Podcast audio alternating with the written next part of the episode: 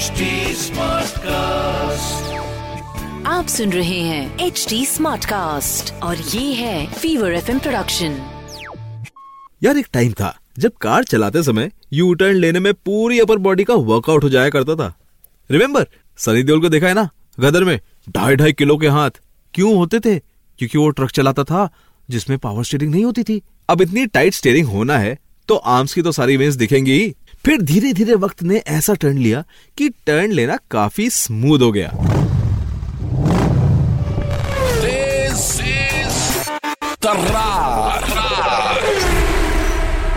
सुन रहे हैं आप तेज तरार पॉडकास्ट मेरे यानी भवानी के साथ जहाँ हम बात करेंगे about the latest in auto world the latest news top updates tips and tricks और भी बहुत कुछ। और हाँ अब ऑल आज का ट्रेंडिंग सवाल। देखो यार कुछ भी लाइफ में हमेशा सीधा सीधा नहीं चलता है। चाहे लाइफ हो या गाड़ी ट्विस्ट एंड टर्न्स तो आते ही रहते हैं। तो उन्हीं टर्न्स के लिए हमें ज़रूरत होती है कार में किसकी? स्टेयरिंग की ऑब्वियसली तो आज हम अपनी नज़र और कान डालेंगे स्टेयरिंग की तरफ़। तो भाई बातों का सिलसिला ऐसे ही चलता रहेगा लेकिन उससे पहले जान लेते हैं आज के ऑटो अपडेट्स क्या हैं। Top updates from the auto world.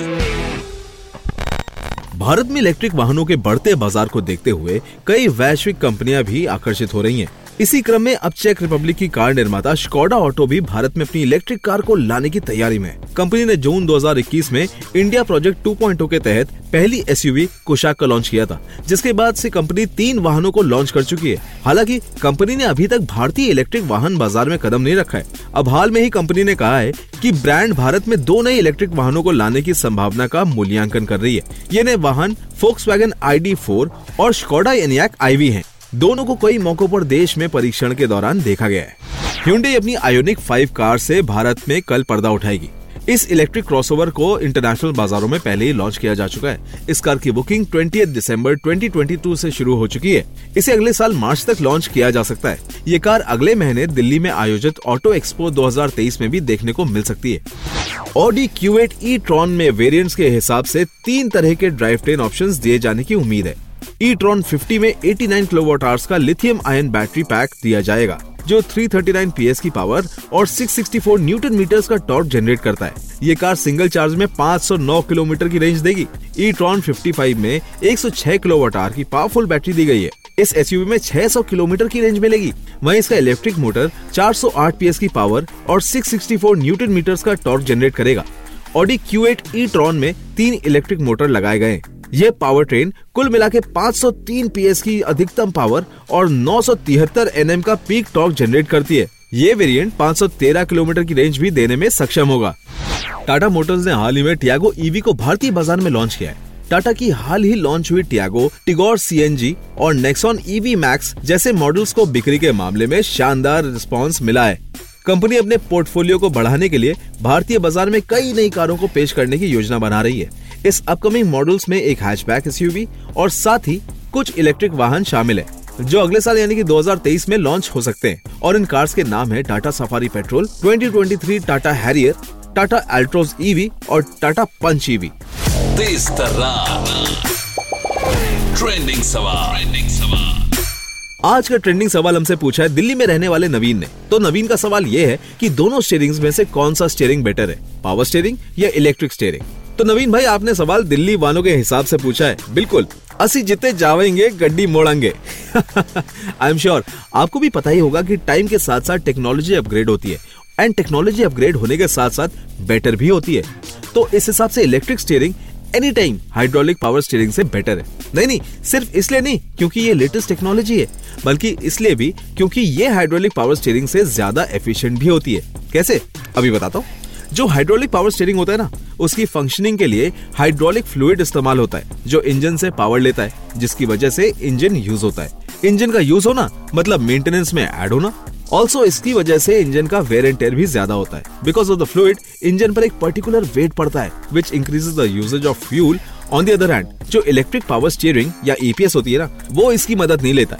Instead it takes power from an electric motor which means कि it doesn't put any load on the engine also electric motor से कनेक्ट होने की वजह से ईपीएस ज़्यादा responsive होती है in comparison with hydraulic power steering तो इसका मतलब ये है कि आप ईपीएस को जिस भी डायरेक्शन में जितना टर्न करेंगे, वो एग्जैक्टली exactly उतना ही रिस्पॉन्ड करेगी. तो देखो ईपीएस के बेटर होने के कितने रीजन हो गए. Better fuel better economy lesser wear and tear and better response so yes Naveen भाई you can definitely go for electric power steering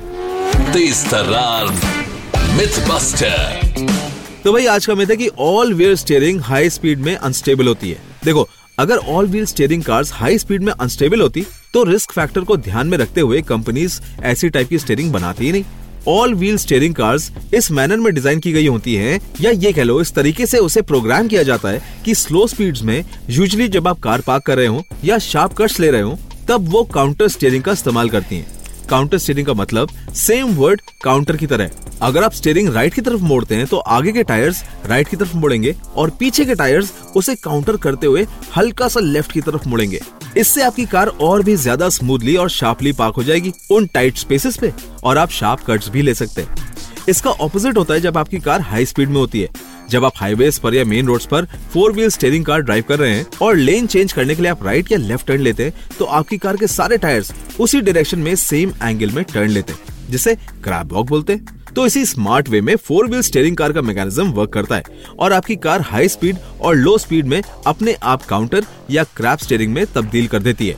With a sensor which is installed Tej तर्रार auto dictionary जी हाँ कुछ ऐसे technical jargons या words जो automobiles में होते हैं, जिनको हम यहाँ सिंप्लीफाई करते हैं।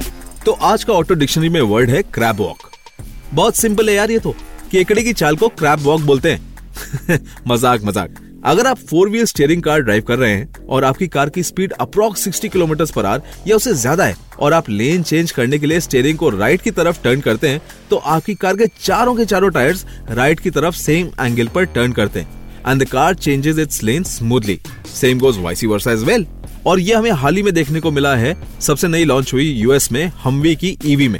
इस change of direction and place की प्रोसेस को क्रैप वॉक कहा जाता है। और अब टाइम हो गया है आपसे अलविदा लेने का। आप प्लीज़ हमें कमेंट करके बताइएगा हमारे यूट्यूब चैनल पे कि आपको ये शो कैसा लगता है। आप अपने ट्रेंडिंग सवाल भी नीचे कमेंट सेक्शन में हमसे पूछ सकते हैं। और हम लाइव हिंदुस्तान पे भी आपके लिए अवेलेबल है यूट्यूब में। तो गाइस आज का शो यहीं पे खत्म होता है। You can also catch me on Instagram by the name wanderin nomag that is W A N D E R I N O M A G लौट के आता हूँ मैं अगले हफ़्ते आपको फिर ऑटो वर्ल्ड के अंदर ले जाने के लिए। And I be back with new podcast of Tez Tarrar next week to give us feedback the listeners can reach out to us on at the rate H T Smartcast we are present on Facebook Twitter Instagram YouTube LinkedIn and Clubhouse and to listen to more podcast log on to W W W dot H T Smartcast dot com और सुनो नए नज़रिए ऐसी आप सुन रहे हैं H D smart cast और ये था Fever FM production HD Smartcast